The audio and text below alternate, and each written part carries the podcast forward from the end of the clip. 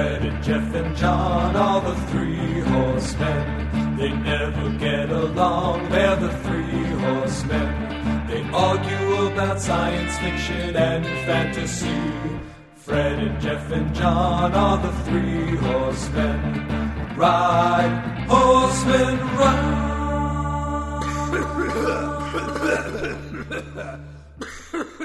And good evening, and here we are again. It seems like just yesterday we got off the phone with Linda Nagata, and here again I've gathered my fellow horsemen and a special guest.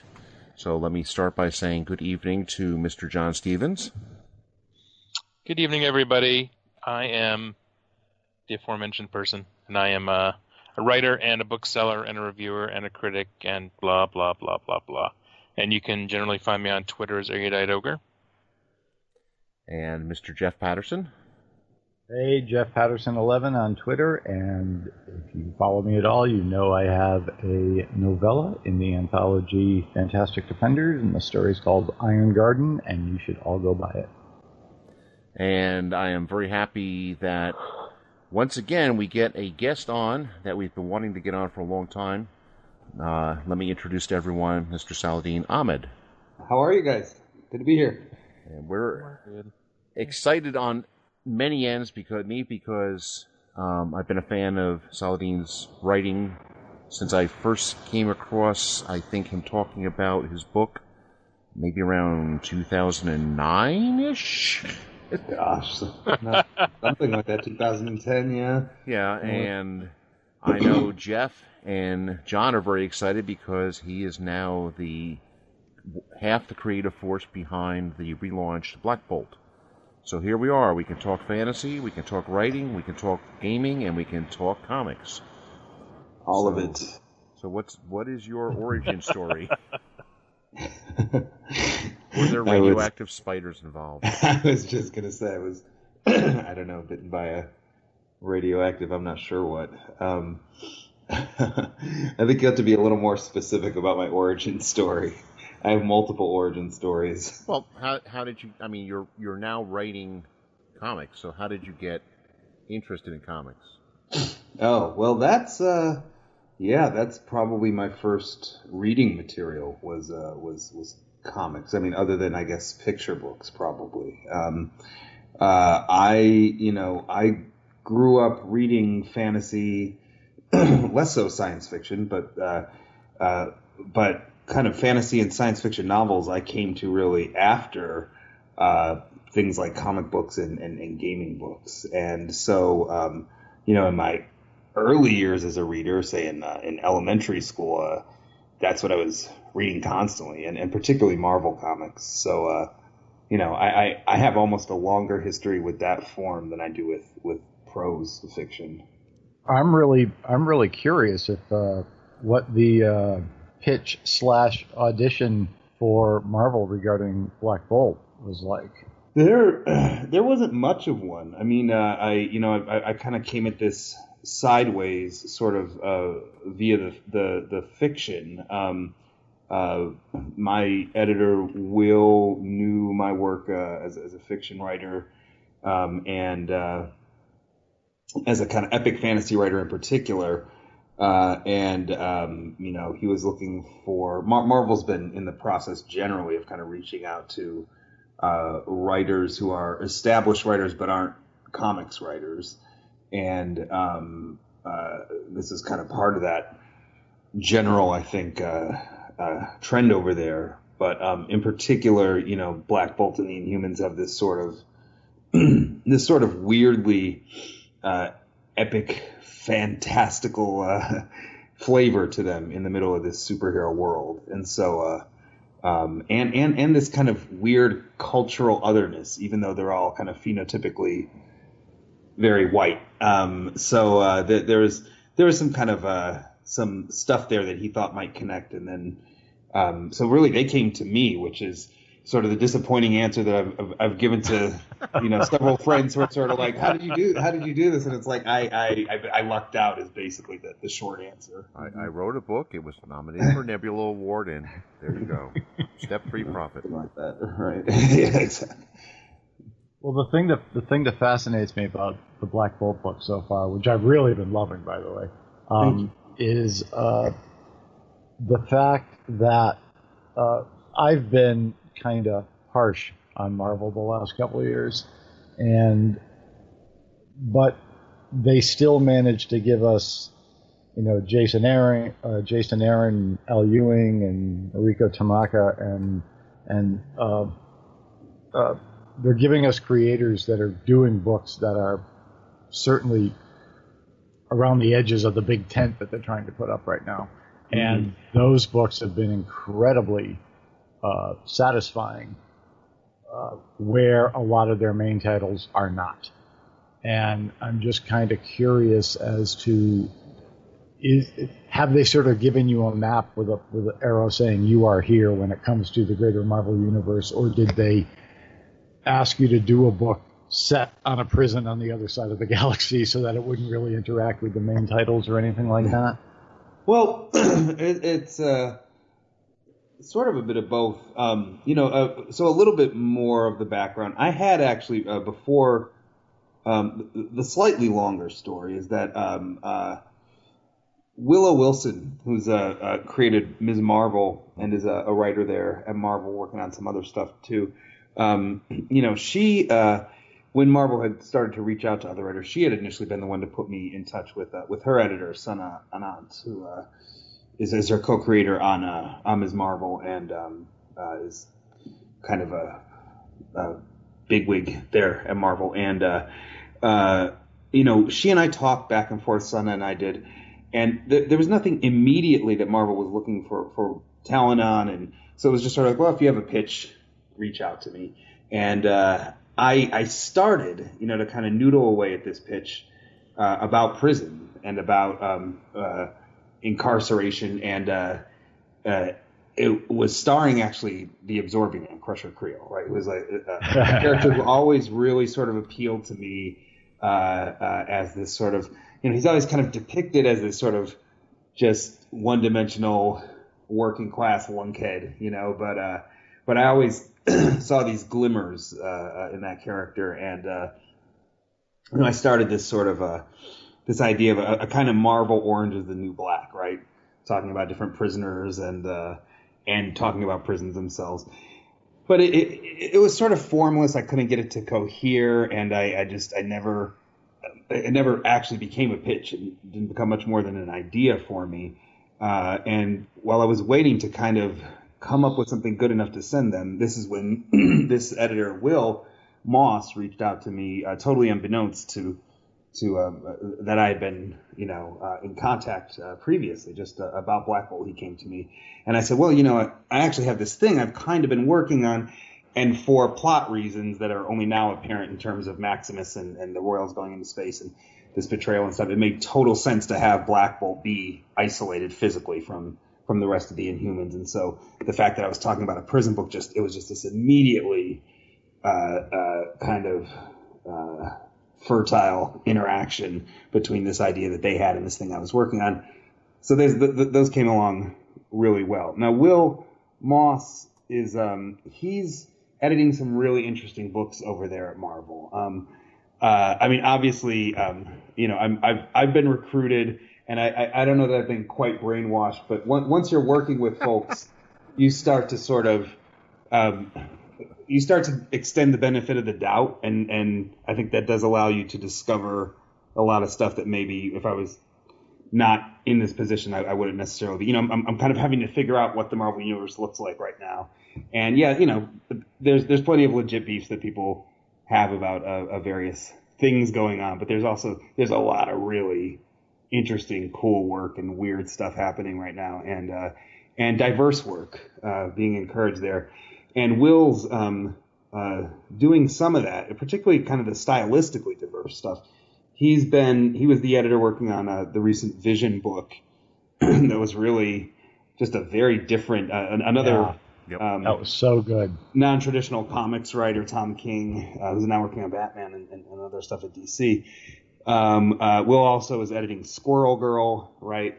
Um, which is just tonally, totally different and uh, has this kind of, kind of, um, cartoony feminist edge to it, you know. Uh, so it's it's and then uh, he also is the person who brought uh, Ta-Nehisi Coates on for uh, Black Panther, and so he's he's really um, I really love his editorial vision, which is basically not to have one singular vision, but to take all these different writers and their strengths and and let them play in this sandbox without being too constrained. So mm-hmm. now, uh, I mean, that said, you know, I am I'm a Marvel nerd by training, and so um, I, I even for myself for kind of self policing, there, the, you know, you can only violate continuity so much before you're you're kind of uh, I don't know, you're not writing a sonnet anymore, right? A sonnet has a certain form.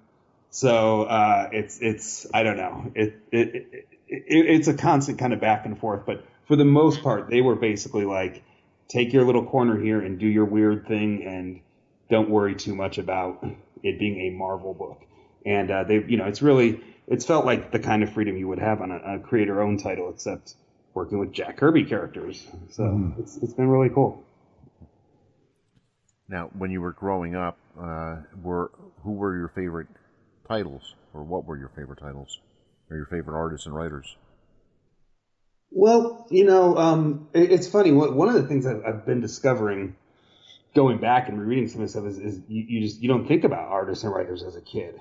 You know, um, you, you, really maybe there are a couple of names that you start to recognize when you start to read this lots and lots of these issues, but especially early in comics reading, you know, before you become a teenager, say, um, um you are you're paying attention to characters, and it, it's funny to think about that for myself right now because uh, you know, so far my fiction has all been my stuff, right? And now I'm starting to see people talking about like this brilliant, oh, oh, this is a great this storyline, and, and they don't know my fucking name. you know what I mean? They just, it's just, it's Black Bolt did this like for a certain kind of reader. The, the creative team is almost invisible, and that's much less the case nowadays because we get to be profiled in a way that, that creators were not back in the day. But uh, but it's it's still you really take a backseat to the characters. And when I think back to, to what I what entranced me back in the day, I had to go back and look up like who wrote this one story where Iron Man and Spider Man teamed up, and we got this different view of kind of crime and social class that I remember so well. And you know, oh okay, find out it was you know this or that writer. And uh, um, uh, so for me, it was mostly characters back then. And you know, I was I was a kid of the '80s, so it was you know the Claremont X Men with all their sort of you know social um, oppression drama and soap opera addicts and, and, and, stuff that was that was big a big deal to me. So I spent a lot of of time with, with the X Men books. Um, uh, probably the very most influential book for me back in the day though was uh, Jim Shooter's Secret Wars, which oh, was like. Really? Oh, I know. Everybody's like, "Oh, it was so bad. It was just a exploitative," and it's I, I just disagree so much. I think it was basically, you know, there were all these weird. They weren't weird books. There were all these books. Spider Man, the, the Claremont X Men. There was like, you know, uh, stuff happening with Captain America and this sort of like Walter Mondale Captain America, right? there, there, like, there's, there's all this cool stuff going on in the in the early '80s in these different books, and Shooter, who wasn't a writing genius, but I think you know, uh, for all his uh, uh, perhaps despotism, I, I, think was an editorial genius. He was able to take all these threads and then put them together and kind of like basically leech off the strengths of all these different writers who had done all this work with these characters, and then throw them all together in a big battle royal. Uh, you know, in, a ridiculous situation where basically God makes them fight each other, right?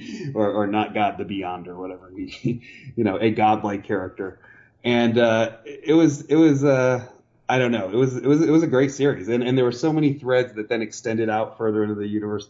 So um, when I think about the one, you know, epic Marvel work that influenced me, that was probably it. But there were there were tons of other little little storylines too. And I was reading um, probably at too early an age uh, due to a permissive father. I was uh, I was reading a lot of indie stuff too. That was like in the '80s kind of black and white boom. So I was reading like you know Elementals and Justice Machine and yeah. Grendel and Mage and all these sort of really yeah. gory, quirky indie superhero books too. yeah, that was a a beautiful period for that. You know, it, it's funny you're talking about the anonymity of so many writers, and I'm sitting here and I'm looking at the cover of Black Bolt 2, which is a spectacular cover. Uh, that was probably one of my favorite covers in a while. And I'm, you know, seeing the, the Marvel imprint, and then I see your name and Christian Ward's name, and uh, there is a, a, a, pizza joint not far from me that is comic book themed and has very large lithographs and prints of various covers. And you look and you'll see like a Doctor Strange cover with a um, with a uh, Frank Brunner uh, illustration, and you'll see like some Golden Age Batmans, and then you see you know uh, uh, George Perez's first issue of Wonder Woman, Mm. and it actually has George Perez's name emblazoned across the top of it. Oh, And- that's interesting. that, that whole period where the uh, creators started getting their names up there, and the 80s really was the, the cauldron for that because there was so much indie work that was being done, and then suddenly, you know, creators came a big thing. And some people blame that, you know, blame the, some will call it the veneration of the creators as, as leading to, you know, the, the whole speculative boom and stuff like that. But I've always disagreed because, you know, like, like you said, when I was a kid reading, I didn't know who the creators were, and it wasn't until I started noticing certain names on certain books, and I started going, "Hmm, that book was really good," and um, and, and really following through and reading other stuff by by those uh, creators. Yeah. Um, I I was kind of curious. Uh, what's your just from a technical point of view? What is your interaction with uh, uh, uh, Christian Ward as, as you're as you're producing this? It's uh yeah, it's been very intense and uh, um, uh, maybe atypical. You know, I mean, I, I've, I've certainly talked to friends that have done work at the Big Two, where you know it's pretty shop-like, and there's you know one quick interaction, you know, but the script is basically the way in which the artist and writer communicate and the writer writes a script, hands it off, the artist does their thing. If there's anything glaring and horrific, they might talk about it, but mostly that's it. Um, Christian and I, again, um, from what I'm hearing, this this is more of a process typical for for creator-owned books or, or books where a creative team has developed this uh, these characters themselves. Um, we we're really we just talk all the time. You know, I mean, I we exchange messages probably every day. You know, um, not tons of them every day, but but we're in constant contact uh, just about you know this page or that panel or this layout or and uh, it's been it's been great. I think I think it's certainly improved the book. I think that we work as a creative team uh, really well. We understand each other. He's really kind of helped to to train me, you know, because I've I've had uh, to learn a new form as I've uh, as I've done this, and um, and you know um, certainly my editor Will's been great at, with that, but probably Christian's been the person who's most been hands on in, in terms of teaching me how to do this. So it's been uh, it's it's been a, a kind of a dream really interacting with him, and I'm kind of dreading, um, you know, I, I, I uh, there are some other uh, projects uh, that I you know can't talk about yet um, that are on the horizon, and uh, uh, comics projects, and I am kind of dreading whoever I end up working with, like you know, it's like your first love or something like that, right? It's like I, I don't know, I, I, I've been spoiled here, so yeah, it's, So, it's been so who fantastic. who gave uh, Crusher Creel the purple pants back? Was that you or him? That was that was me. Um, uh, just Thank you. I, and and there, there's actually a, uh, well, you know, so in this in this prison, as we'll kind of discover as, as the issues wear on, the nature of reality is a is a question um, of, of of kind of where physical reality is coming from, and uh, at one point, Crusher uh, will remark, you know, I I didn't even own these pants anymore. And, but when I showed up here, I'm wearing my pants, right? my purple pants, and uh, you know, um, so yeah, that that was, uh, but that was me. I, um, and because he's gotta have the purple pants. I don't, I, I've yeah, seen I him always great. hated always hated the striped pants. So. Yeah, yeah. So, um, yeah, that was that was all me. For me, I mean, I, I the first uh, issue, I kind of had almost like a Roger Zelazny vibe to it. For me, Oh, just thank you. I was like, hmm, is this Amber? The guy, you know, dies and lives and dies and lives. And, Yeah.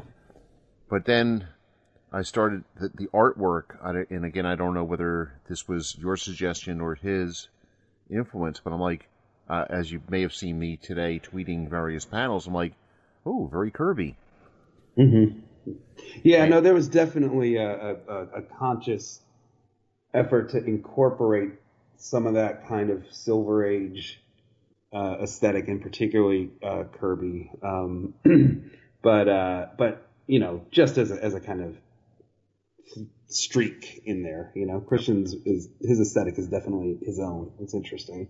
Yeah. It's a, it's got a lot of influences in it, but uh, there's nothing that kind of brings those influences together quite the way his work does. I feel. But then, uh, and you were writing some of the dialogue, uh, the uh, absorb, no, the absorbing man. Mm-hmm. See, here's where I here, here's where I display my lack of knowledge of characters. But it was at one point where he's talking, and I'm like all of a sudden saying to myself, you know, that's like Stan Lee's writing this. yeah, he got that voice. He got that you know the the combination of you know long syllables, and, but then ending up with some sort of almost slang like twist at it. Mm. Yeah, and that, uh, yeah, no, totally. it's, it's the, the, the their their language. Um, uh, Lee and Kirby, when he came to writing, uh, uh, their their prose has absolutely been an influence on me generally as a writer, and in this book, I'm absolutely, uh, uh, you know, the captions.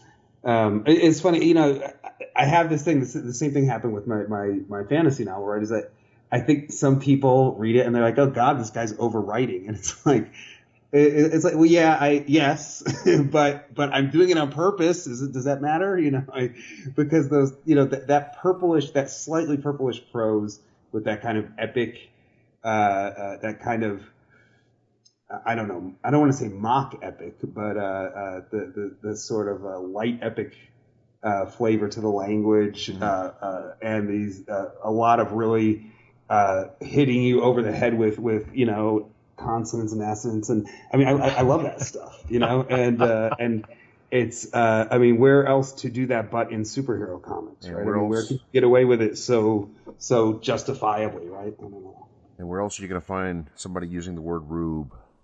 Yeah, well, that, yeah, the, the, the, dialect is a whole other, you know, because this is the thing about these characters, right? Is they were they were created in the '60s. Yep. So you know, Crusher's like, uh, you know, he's it's he's from the Bronx, and it's funny because it's like you know that, that's still how I kept his story, and it's like the neighborhood he's actually supposed to be from. There's probably not any white people left there, you know what I mean? But it's like this is this story of like he was growing up in what would have been the 50s, right, when Stan Lee is thinking of where this guy came from and stuff like that.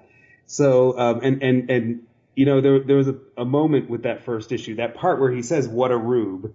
Uh, he says, you know, yeesh, what a rube about uh about Black Bolt, and originally the line was uh, "What a maroon," right? and and I actually had to take to Twitter because millennials are going to be reading this, right? So I had to take to Twitter and say, "Does anyone know what this means?" And like, you know, lots and lots and lots of people under forty did not know the Bugs Bunny reference. So I was like, okay, that's you know, um, that that I can't use that. so it's it's it is this uh, this tribute to kind of uh, the Silver Age, right? Uh, but hopefully in a way that's not just kind of pure pastiche and is kind of bringing it into 21st century. That would work for me. Mm. Can you can you tell us uh, how many issues this is going to be, or is it ongoing? I mean, it's it's ongoing for all that that means in today's marketplace. Yeah. Uh, I mean, you know, average run of a book these days, something like 18 issues or something like that. So, um, you know, uh, I certainly, um, you know, we've got this uh, first arc. Uh, I'd be a, I'd be pretty surprised uh, if Marvel made the decision uh, to end it before the second arc that I'm now handing them books on wraps up. Um, so you know, I, I, I, mean, I think we're looking at at least a year of this book um, and God willing, knock on wood. But uh, you know, you, you, can't say anything for sure these days. So. Hmm. John. Yes. Well, I thought you were going. I thought. I, I don't know. I, I, thought I heard you chime in before I stepped on you. So. Oh no no no no! But um, but I'll I'll step in.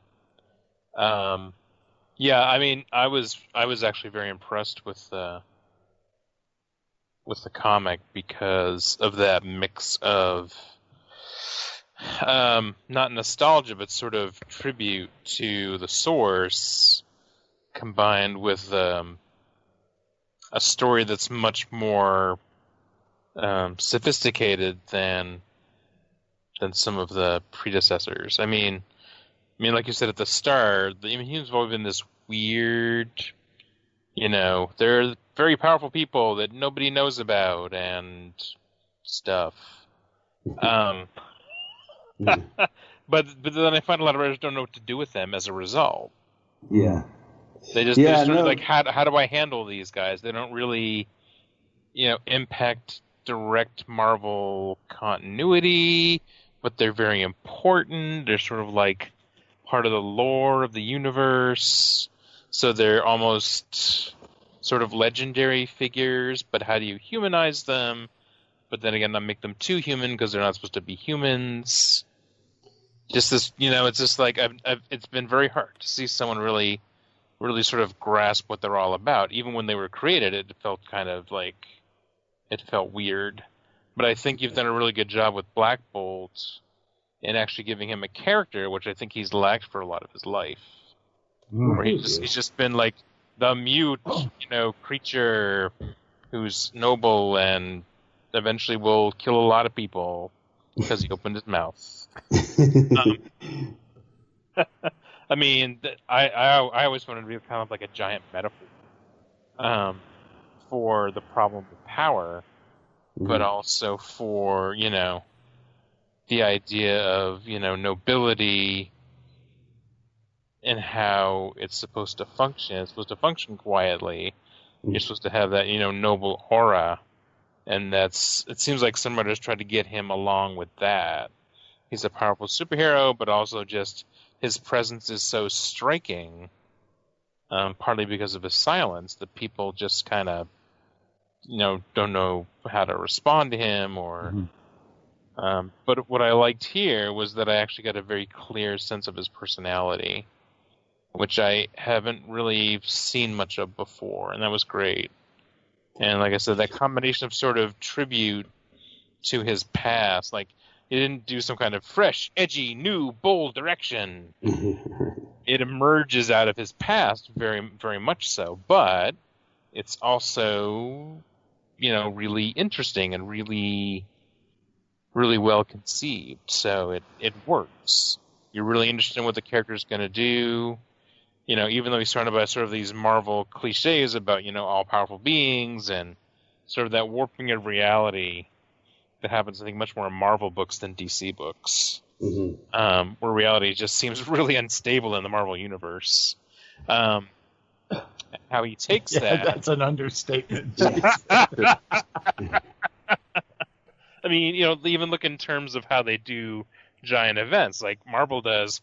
We're going to stick all of our heroes on a secret world and have them beat each other to death. Yeah.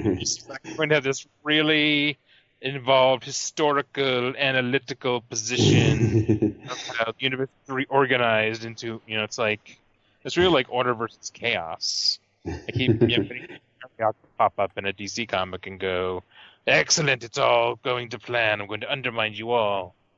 Um, yeah, I'm chaotic. So Yeah. it's it's it's a natural. then you're a good fit for Marvel. I. Yes, yeah, yes. Yeah, no, I, I, I, I, I, I've definitely. Um, I mean, a lot of those tropes are um, ones that I've wanted to engage. I mean, when you when you read kind of Black Bolt, uh, you know, throughout the '60s and '70s, that's the every every other caption about him is the noblest of the Inhumans. right? Yes. it's, it's always Well, that, It's, that's all uh, they get to go on. and, and, and what precisely that means, other than bearing, right, is sort of like uh, Right. uh, it, it's just utterly undescribed, right? And so, uh, um, but I, but but I, I, I kind of like that, and and and what I'm, he is this metaphor. He's this metaphor for um, for sort of you know I guess responsible exercise of power and, and restraint. Sure. Um, but uh, I mean, you know, uh, I mean, John, and you and I have interacted online for years, and you know, you you know that I'm a I'm a kind of fairly diehard lefty, right? And so uh, Right. I, um, I mean, to me, what's really interesting to do with this character is uh, I've, I've always been profoundly uh, contemptuous of the uh, of the sort of heavy is the head that wears the crown thing, right? Um, Right. And so so uh, I'm I know that that is the starting point of expectation with Black Bolt, but uh, I've and, and this has been the thing about surrounding him with uh, kind of more working characters, right? Uh, uh, uh, is just to, to have voices subverting him, right? Sure. Uh, uh, from from the get and through that, but not not in a way that's um, you know I've I've come to really love this guy as a character, and so uh, you know uh, it, my hope is that he's this he's learning something you know during Sure. the series, and so uh, it's it's kind of fun, even though sometimes I get some barbs in on him, uh, and uh, I am Mhm. trying to force this character to kind of reckon with the past, uh, the kind of in-universe past, and all the stuff it sort of symbolizes Right. out of the Marvel universe. Uh, it's it's sort of I don't know. There's there's a kind of hopeful edge there in terms of I guess redemption. hmm Well, it's interesting how you invert a lot of what Black Bolt has been classically. So, like you were talking about the responsible exercise of character metaphor, which is sort of getting undermined here because his power's been taken away, Mhm. and he doesn't know what to do. Yeah, It's like you know, th- there's a, there's a certain arrogance he's always held that hasn't been sort of adequately played out, and now it's getting played out here Mhm. yeah. because you know he's doing this. Oh, I have a terrible power contained within me that I must use responsibly. Oh, I'm going to use it now because I am upset, Mhm. and um, he can't. yeah. And he, you know, and I I love the thing where he fought both um, Crusher and uh, is it Riva? Rava. Yeah. Mhm. Rava. Um, and they're both like, "Yeah, we totally let you win." Yeah. You would have been a cry, you would have would have been a crybaby about it. Um, And I, I, you know, just all that undermining, and even undermining Creel, who's usually just been kind of a dunderhead, Mhm. and he's actually really street savvy, and he has some concerns, and he has a, you know, he has a life back home. He's not just a shirtless dude running around with a big ball and chain whacking people. Um, like all that, all that enrichment, I think, really helps to make it a, a really good comic. Um, because You you're ain't looking for seen nothing yet. excellent. Yeah, the uh, you were talking about Black Bolt's history, and I was thinking one of the th- one of my criticisms of uh, uh, prior to the latest Secret Wars, there was the big uh, War of Kings uh, that was tied in with the uh, the more cosmic tableau that Marvel was really pushing at the time, and I just remember, I mean, Black Bolt was one of the two title characters in it, and it was pretty much we have to go here and fight Vulcan. We have to go here and fight Vulcan, and uh, that was pretty much the extent. He really never had a great deal of agency aside from, you know, and at that point, hell, they put him in charge of the whole Kree-empire. Kree, Yeah. And, and it was like one of those. Well, what are you, what are you going to do with all this? You know, you've got you've got all this uh, stuff you can work with, and, and as much as I enjoyed that series, it was more to see Vulcan mincing about chewing the scenery than anything else, and, and Black Bolt just sort of became the, the, the foil for it. So, it's Well, nice it's interesting because one of the things I'm discovering is I think that uh, part of this is a is a style is a is, I don't even want to say stylistic is a, a, a kind of formal thing, and that's that uh, there's really I you know people ask bef- when I was doing interviews before this came out because well how are you going to have him talk how are you going to have him talk and uh, um, while he does have a voice right now. Um, uh, he's not. I mean, th- this is not a massive swear. He's not going to be talking through the entire series. That's a temporary thing in this moment of the plot. And uh, um, in the first issue, when he was not yet seen speaking, uh, there are these captions that are essentially a, a, a narrator voice that's uh, essentially, you know, a, a third person, very limited, deep within his head, right? And uh, that's not something a lot of comics writers are comfortable doing, uh, perhaps wisely, but you know, I'm coming here from pro, so I don't know what the hell I'm doing. So, um, uh, the, the last writer to really get into that was Neil. Uh, uh, sorry, not Neal Adams. Was um, uh, Denny O'Neil, right? Yeah. Who was uh, who was Mhm. writing, and uh, uh, and um, uh, when Neal Adams was drawing, and uh, it was like it, it, it was they were cheesy. The, the, the captions were cheesy, but they but that's the only time we've really like gotten a real a real glimpse of his personality. Um, and, uh, and and so I, I have kind of perhaps erred on the side of uh, of um, nostalgia in terms of uh, stuff that people don't usually do so much in comics anymore. People do first person captions all the time, which I find bizarre. Yeah. But They, uh, they, but, they but, came, but they came to replace uh, thought balloons. So yeah, basically, right. So, um, you know, the, the, there's some different stylistic things that I'll be using to kind of to give get into that personality and get into his head. But uh, um, I think that he's such a it's bizarre in a way that he's been around for decades and uh, so few people have explored. Like he he spent his entire childhood raised essentially as a science experiment in a soundproofed chamber by his weird genetic scientist dad who had been experimenting on him in the womb and it's like and you know and his best friend's a teleporting dog and you know it's like like how you know like like what how have you not thought about how this guy thinks more right uh, so so it's it's it's been fun kind of exploring that Wait a minute. Telepathing, uh, teleporting dogs. So that would be. Um, Oh, Well, Lockjaw. yes oh, my mind is blown. he's he's he's fun yeah. Has he been in the uh, the Al Ewing book, The Royals? I don't know if I've seen him. In. He is not in Royals. Ah, so perhaps that means we don't know where he is, and perhaps he Ah. will show up somewhere else. Oh, Really? Foreshadowing. Well, we've already seen him save the day a couple times in, in the last few years, so it'll be it'll be fun to see him back. I'm I'm actually kind of curious when you're talking about early fandom. Are there any books right now that are really turning you on? You know, um, it's funny because I I I can't talk about this stuff without sounding like a Marvel commercial right now because I've been so buried in Marvel stuff as research for work that really that's that's that's the comics I've been reading, which is like you know it's is is uh, kind of strictly a professional function right now. So, um, but uh, but I think there's lots of cool stuff happening there, um, uh, and I've been reading some other stuff. Um, there's a Delilah Dawson has a book out right now called Ladycastle. City Castle. It's pretty cool.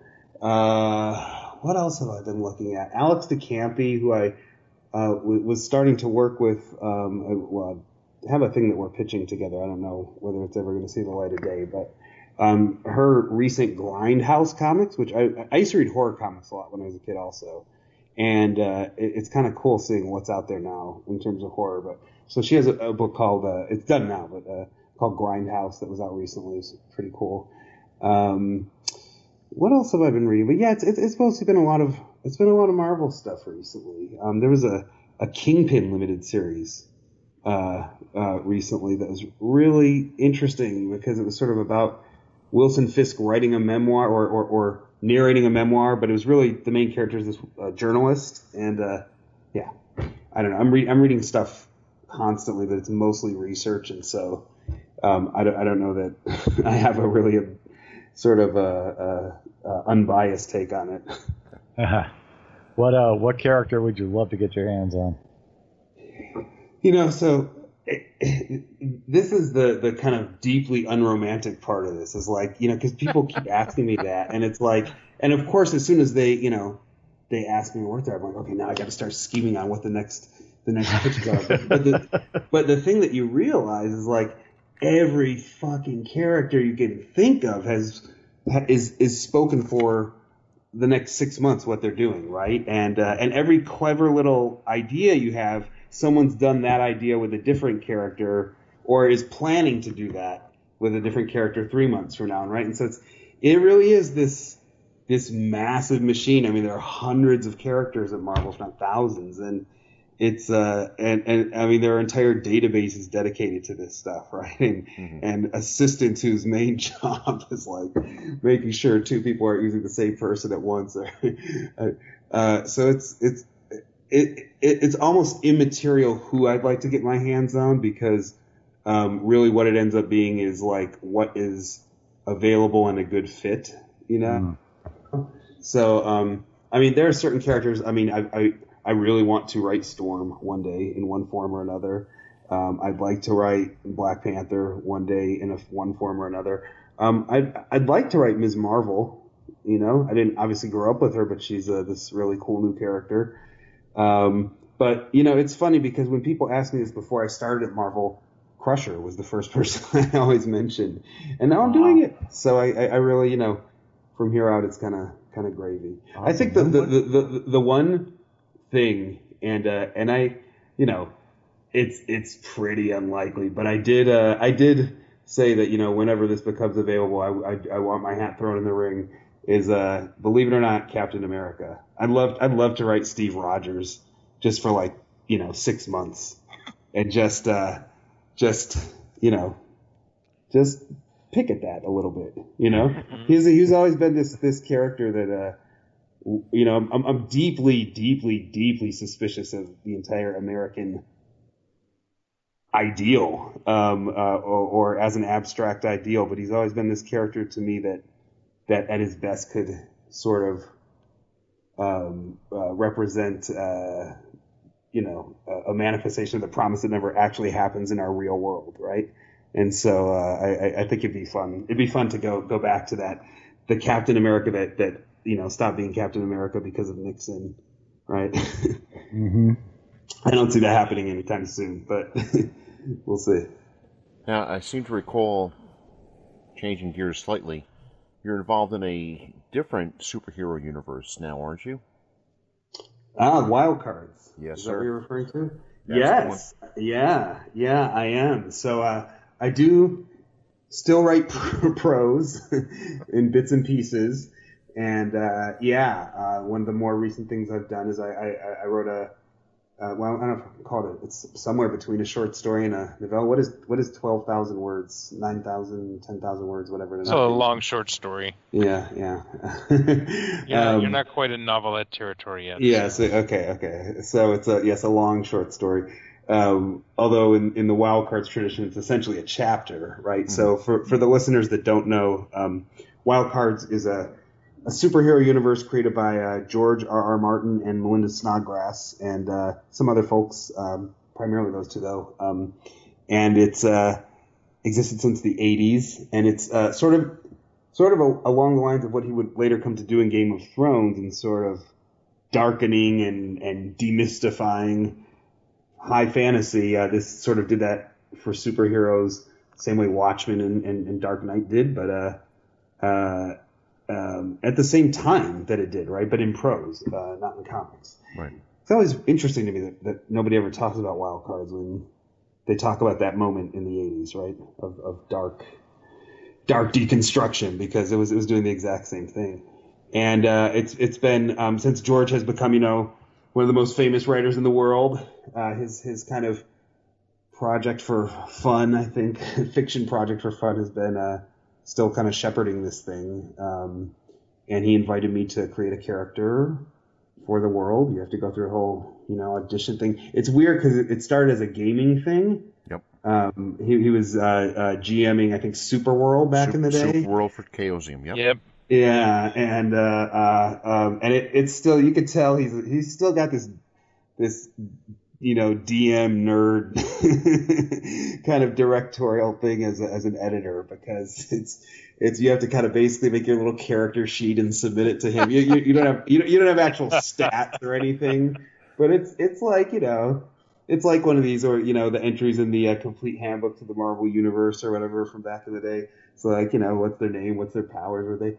Um, and uh, so I, I did that. I created a character named Meat Hooks, who's a Lebanese American, kind of kind of some of the same notes I'm hitting with with the Crusher character in, in the comic.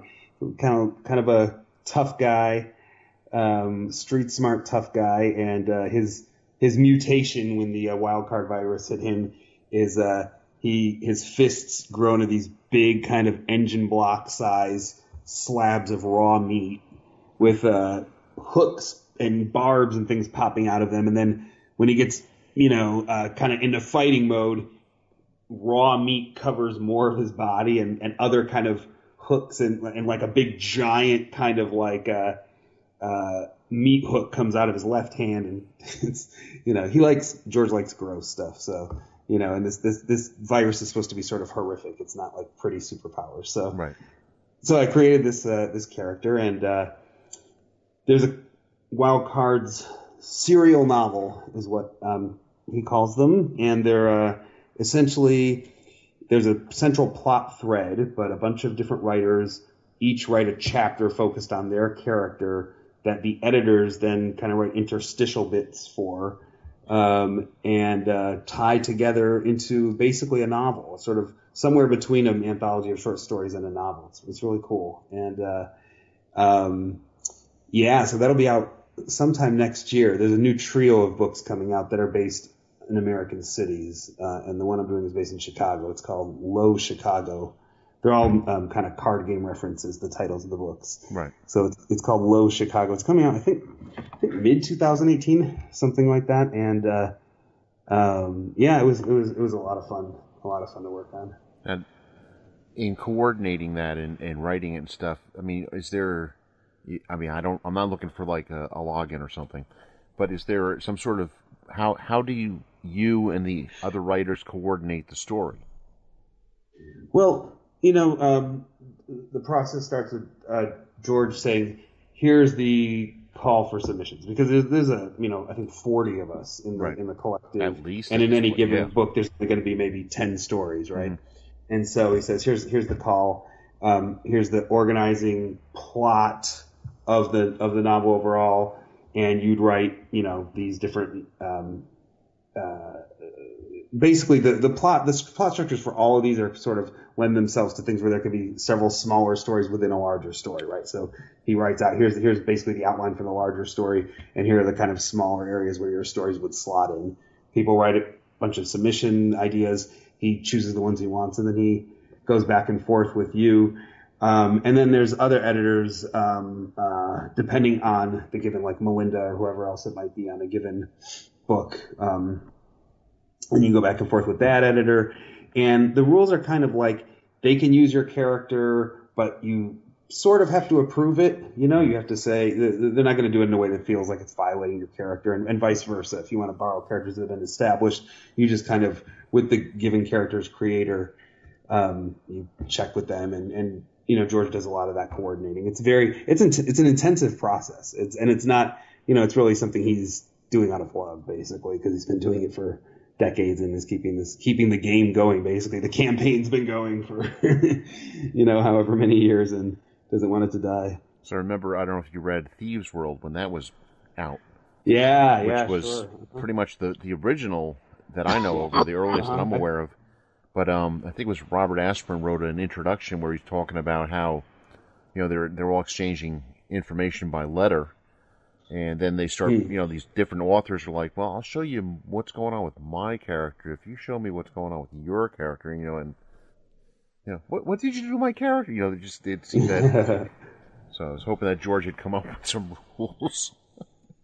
No mostly mostly you're doing your own thing and then you compare but you know Right. it does happen that some of these things will violate each other so then you do have to go back to the drawing board together you know so I mean, uh, one of our uh, friends and, and a, a, a past podcast guest, David Annandale, is working in the Warhammer 40,000 uh, universe. And Mm. I think, like, I don't know whether it's once a year or twice a year, they all meet in England and thrash out, you know, what's going to happen with their, their sections. Uh, coordinating anything like this, any of these shared universes, uh, it's just got to be a nightmare. Sort of like working in Marvel.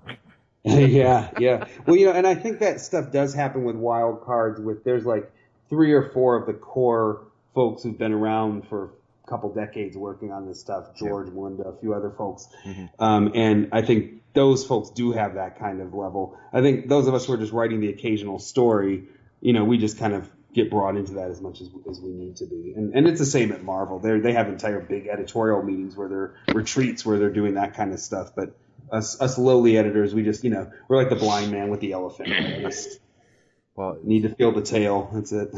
At some point in either Wild Cards or Black Bolt, I hope you can somehow work in that one guy from that one short story you wrote, where the uh, it's all the villains, And, and Oh. like the, the inner monologue was like, "Oh my God, these people," you know. Oh yeah, that was my my, my snarky racial uh, take on, on. Yeah, no, I think that would be. I think that will stay a prose thing. I might. People ask me. It's it's funny because it was like a fifteen hundred word short story, but every once in a while somebody's like, "Are you gonna ever write a sequel?" To That Well, it was So I- hilarious. It was you know, it was kind of like my my my basically like my my SJW the tick kind of basically you know mashup you know. So but uh no yeah maybe someday I forgot to tell you by the way uh th- so there is a I, there is a creator owned project that uh, I can't divulge a lot of details about because there's no papers have been signed but it, it looks God willing knock on wood pretty likely here uh and it's a it's a, a kind of a cult detective uh, project, and uh, um, the the main character is a, is a journalist, and her, her editor's name is, is Fred, her, her, is uh, named after you, dude. Uh oh. just just so you know, I want I I I don't think I'd mentioned that to you yet. No, so, you haven't. yeah. I, I Feel the gonna- Tuckerization. Well, I was gonna, I was going to mention shift gears again and, and go over to the uh, the Crescent Moon. So, um, Sure. For listeners who are not familiar with it, my first encounter with Saladin was his book Throne of the Crescent Moon, which is a really fun book. I mean, well, uh, you know, there's scenes of horrific torture and evisceration and all sorts of nice nice stuff like that, but. The main character, I just love that guy. You know, he's your, your older kind of supernatural detective who would really rather stay home and drink tea and eat cakes rather than bestir himself out and go destroy ghouls. But you know, the the universe is uh, coming to an end, so he has to you know sally forth with his sidekicks and try and right right things again. So um uh. When's the sequel coming out, man? well, I'll tell you. You know, I'll tell you what. I'll tell you guys the uh, the the uh, exclusive here now. Um, uh, sort of. It's, I, I mean the the kind of short and long version. And you know, most of this has been. I've, I've talked about this pretty publicly. Uh, you know, I uh, the book came out in 2012. It's five years ago now. Um, and you, you know, when it came out, I was already had made you know headway on a, a sequel. Um, and essentially, uh, you know, I had a kind of a good old fashioned nervous breakdown, and uh, uh, really had a kind of uh, wrangling with my own mental health in a way that I'd, for a lot of reasons of, of, of background mostly, um, uh, I'd never really done. Uh, uh, I never thought about doing, and uh, it, it was it was a, a long, dark couple of years um, uh, where I wasn't really writing anything. I, I I I was writing furiously for a while. I completed about three quarters of a draft of the book and then totally destroyed it. Uh, uh, like put a nail through the hard drive and stuff Ooh. right? Uh, uh, this is this is before sort of instant online backup, right? Um, and uh, uh, yeah, it was it was it was a pretty bad time. And uh, um, what I, I've only pretty recently come out of that, and I started writing short fiction again, and started working on the novel again, re- really last year. Um, uh, I, I'd been working on it in bits and pieces, but uh, really the process kind of led me to realize it that this was never a book that I was going to write a sequel to a year or two after in, in, in the kind of manner of series nowadays. And that it was really that, that I was conceiving it as a series, uh, as a kind of contemporary series where the books come out every six months or every year and, and, you know, just keep being written until they're not anymore, right? Um, uh, that I was conceiving of it uh, just kind of because that's what the market was, right? And uh, and I, I wrote this thing I really wasn't happy with, and I, I I I let it die. There's pieces of it I wish I had saved, but overall, you know, um, it probably had to die. And you know, the long, long, long process that I've begun since then is I write a couple of hundred words a week um, on book two. I know where it's going, but really, um, it's probably going to be that book that, like, you know, after everyone's forgotten about the first book, you know, seven, eight, nine years after the first books come out, people will say, "Oh my gosh, there's a sequel coming out." When they've stopped to think about it as a series, and they just think about it as this book that they remember from a few years ago, they remember fondly, and uh, then the sequel will come out and uh, and hopefully rekindle some feelings. And uh, and not feel like a, a, delayed piece of a series, right? Um, and uh, it's changing the way I'm writing the second book. Um, uh, the second book's going to be a lot longer than I initially thought of. It's going to pick up at a different point, um, uh, but it'll it'll probably be another few years. Now, in terms of business stuff, you know, I've settled that with with my editors contractually and everything like that. So really, my only um, my only accountability right now feels like to readers, and um, you know, there's there's always going to be that core of people who are like, "Ah, oh, fuck you, finish the book." and uh, you know, I I don't know what to say to them, you know.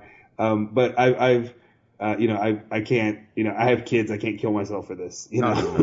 but uh, but uh, I w- what I've encountered far far far more is a, a lot of folks out there who um, who are excited and really want to see a second book and are ready for it when it comes but who are willing to follow me as a writer and as a voice nice. uh, in terms of what I'm working on, whether it's short fiction, whether it's comics, uh, whether it's something else, uh, and are, and are just kind of willing to support that voice and and see uh, and and and kind of check it out doing what it's supposed to be doing at that time, rather than like you know bending over backwards to write something that's not ready to be written yet. Yeah. And so I, you know, I'm I'm really thankful. I mean, really thankful for uh, you know, I know that some of your listeners are probably some of those folks, and uh, uh, I, I, you know, on Patreon for you know, and and in other ways for a, a good couple years where I was hardly producing anything. These people, you know, you folks were, um, you know, keeping me alive, and uh, and now I'm I'm writing a lot now, and it's not what I was writing a couple years ago, but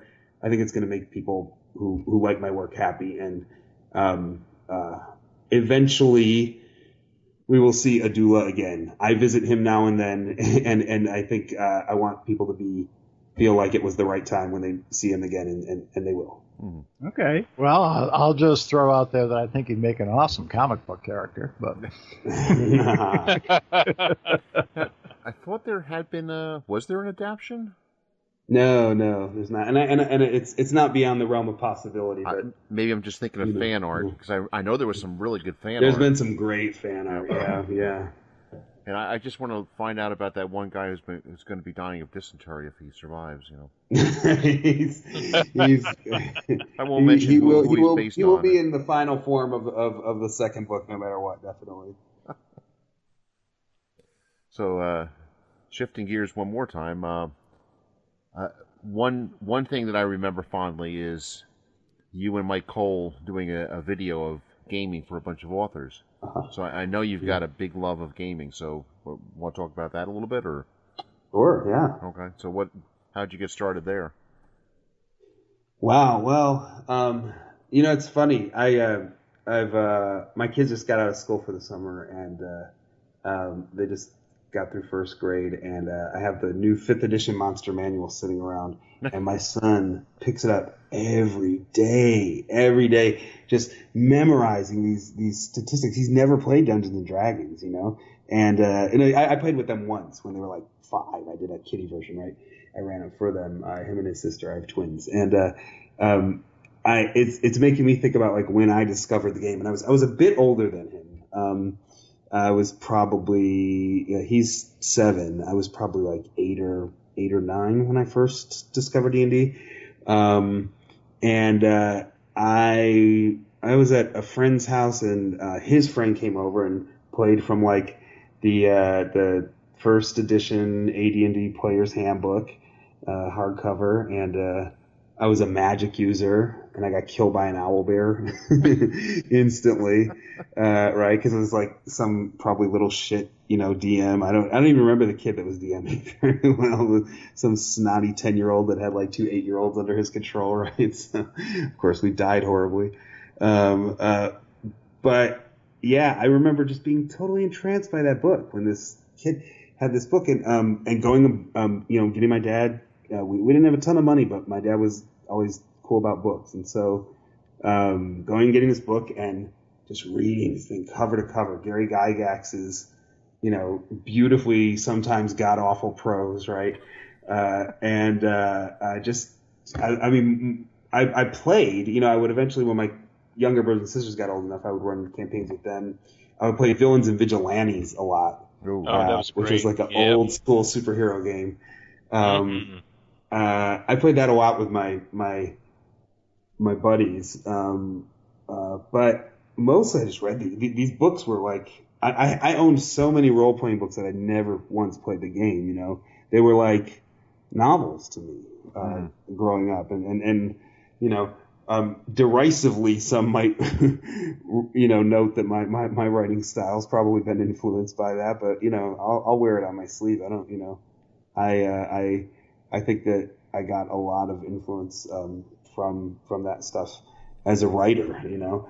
Um, so when I think about world building and I, I think about uh, my use of, of archetypes and, and veering into the times maybe stock characters, um, uh, it, it, it's all rooted there. Um, but I think that yeah, it was it was so imaginative the way you could use that stuff, and I think uh, it's um, it, it's definitely it, it stays with me now.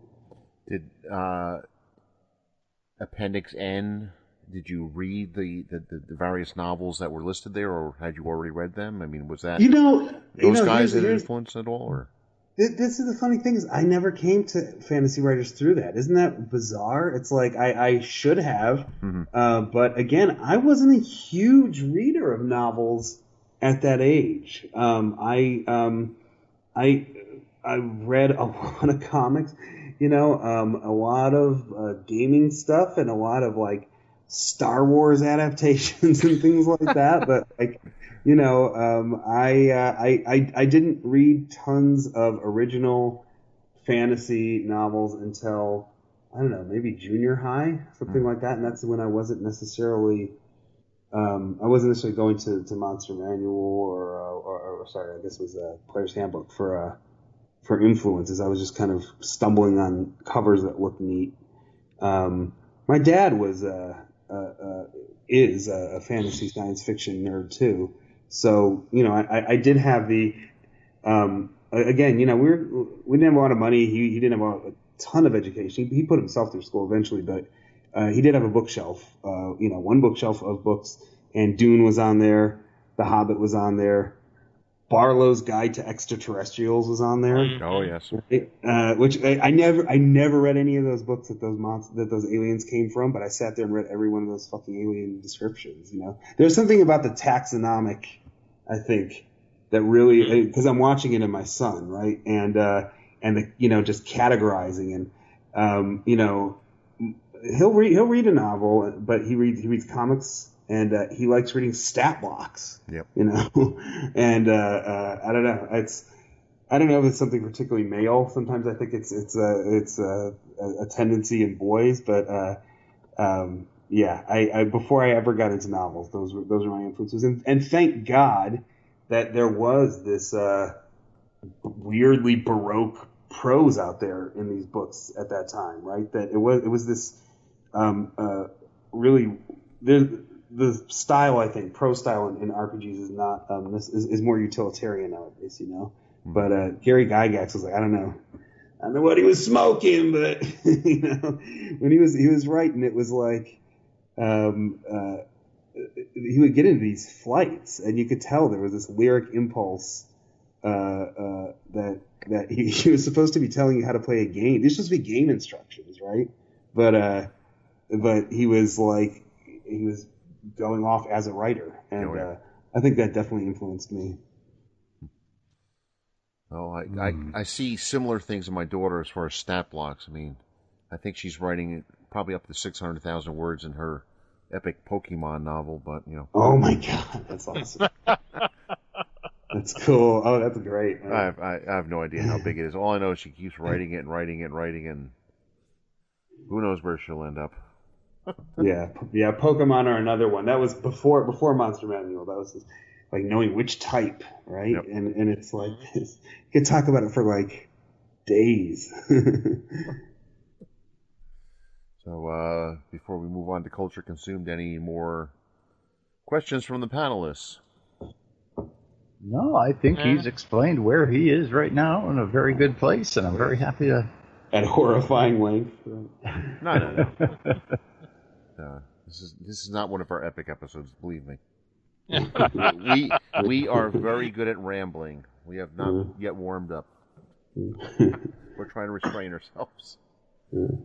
So at this point, we normally talk about um, what else we've been reading uh, for fun, or viewing, or gaming, or anything. So, um, Mr. Stevens, anything new? I'm reading the exact same stuff I talked about last week. I mean, I- I've made some headway into Borne, which I'm liking more and more as it goes along. Um, I picked up some more, um,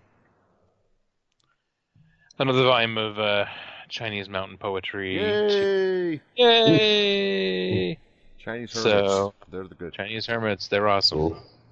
I'm reading another translation of Cold Mountain's work. Um, this time by a translator named Robert Hendr- Henricks, and it's annotated, which is is nice to have information right there.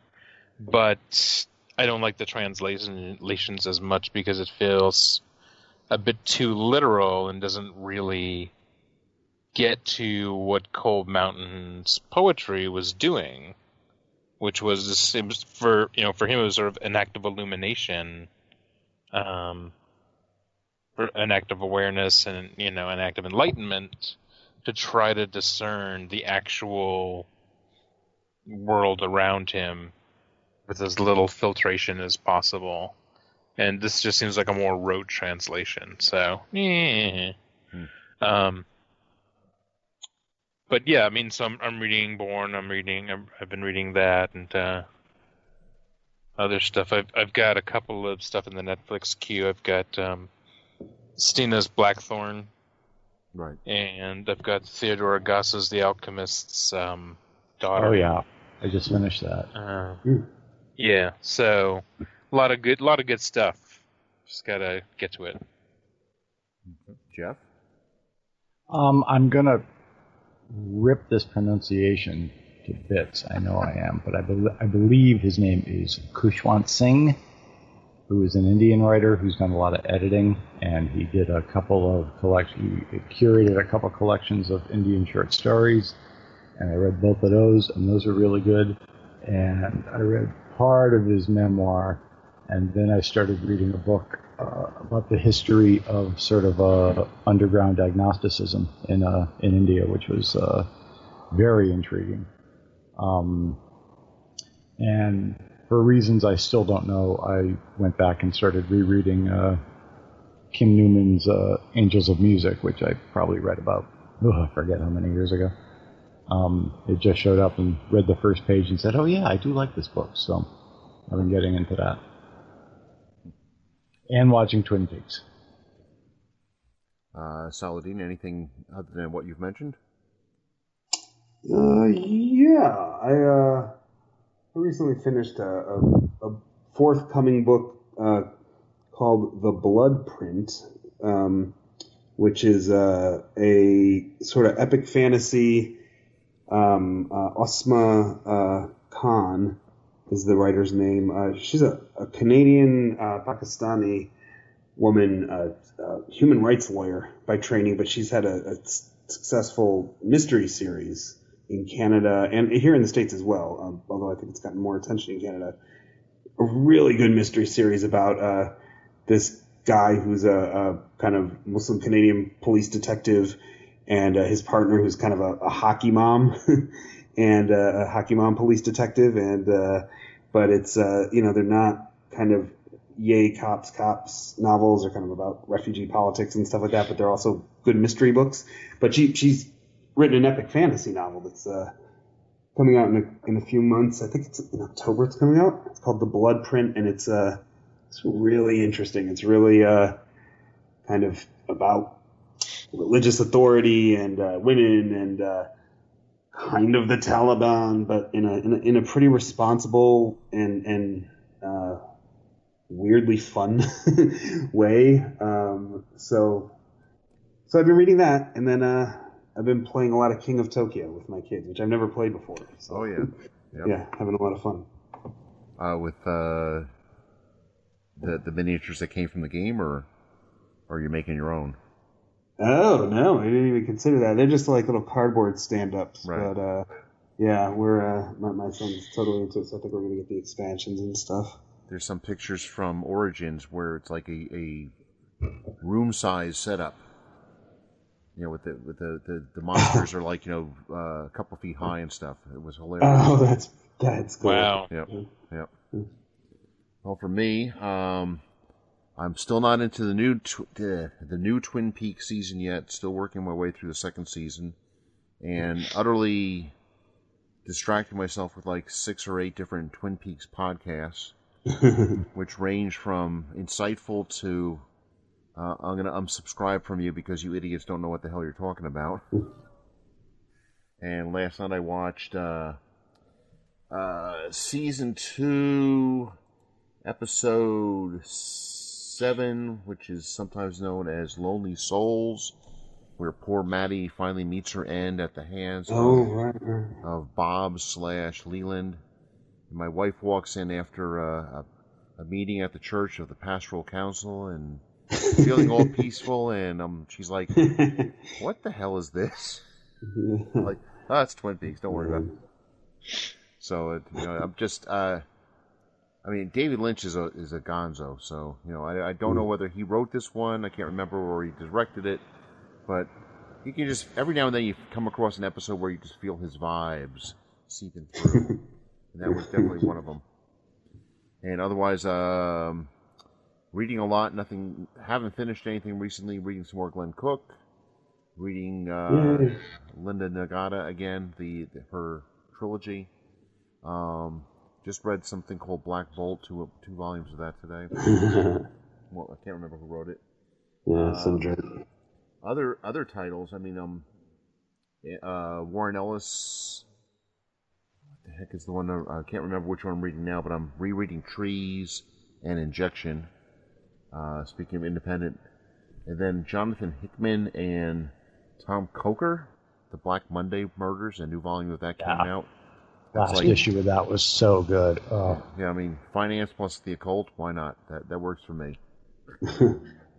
and a lot of the Star Wars titles, you know, the Poe Dameron title and the uh, the main Star Wars line, and of course, Doctor Aphra. And for People fun, keep talking about that one. Yeah, I haven't. I, I've got to pick it up. Well, did you read the Darth Vader one? I haven't read that yet. Yeah, she s- starts out as a, s- like a secondary character in that, and just basically takes the whole thing over. And I'm so glad they they, they continued as a standalone Okay. line. I mean, that, that I so much prefer those side stories that they've been doing than the main story. yeah. It, it's so much more fun, and that does it for me. So, um, thank you, Saladin. I mean, seriously, you are one of the guests that I've been wanting to get on here the longest. So Oh, thank you for having me, man. I had, had a blast, you guys. Yeah, this is great. glad we can finally make it happen. Um, do you want to plug your Patreon or anything like that? Uh, no, you you guys can find me on Twitter. You know where I am. Yep. but uh, no, it was, it was it was really fun talking to you guys, and uh, this is a it's like uh, Twitter in well not in real life, but in audio life at least. So And longer than 140 characters. yes, exactly. Yes, much much longer. All right. Well, final thoughts, Jeff or John? No, I'm good. Oh. And final thoughts, Saladin. Anything? No, just thanks for having me. Well, thank you. And listeners, uh, we are exploring other things to do. Uh, we, John and I, I think, have gotten the mandate to do the Samuel R. Delany literary podcast. And uh, as previously mentioned, we want to do another episode about Borges. And we have uh, at least one one guest booked who keeps bugging us to make sure we are reading her book. So. We yes we yes we are reading your book. And who knows what else will shake out in the trees. So thank you for listening. Thank you, Saladin, and good night to all. Good night. Good night. Good night.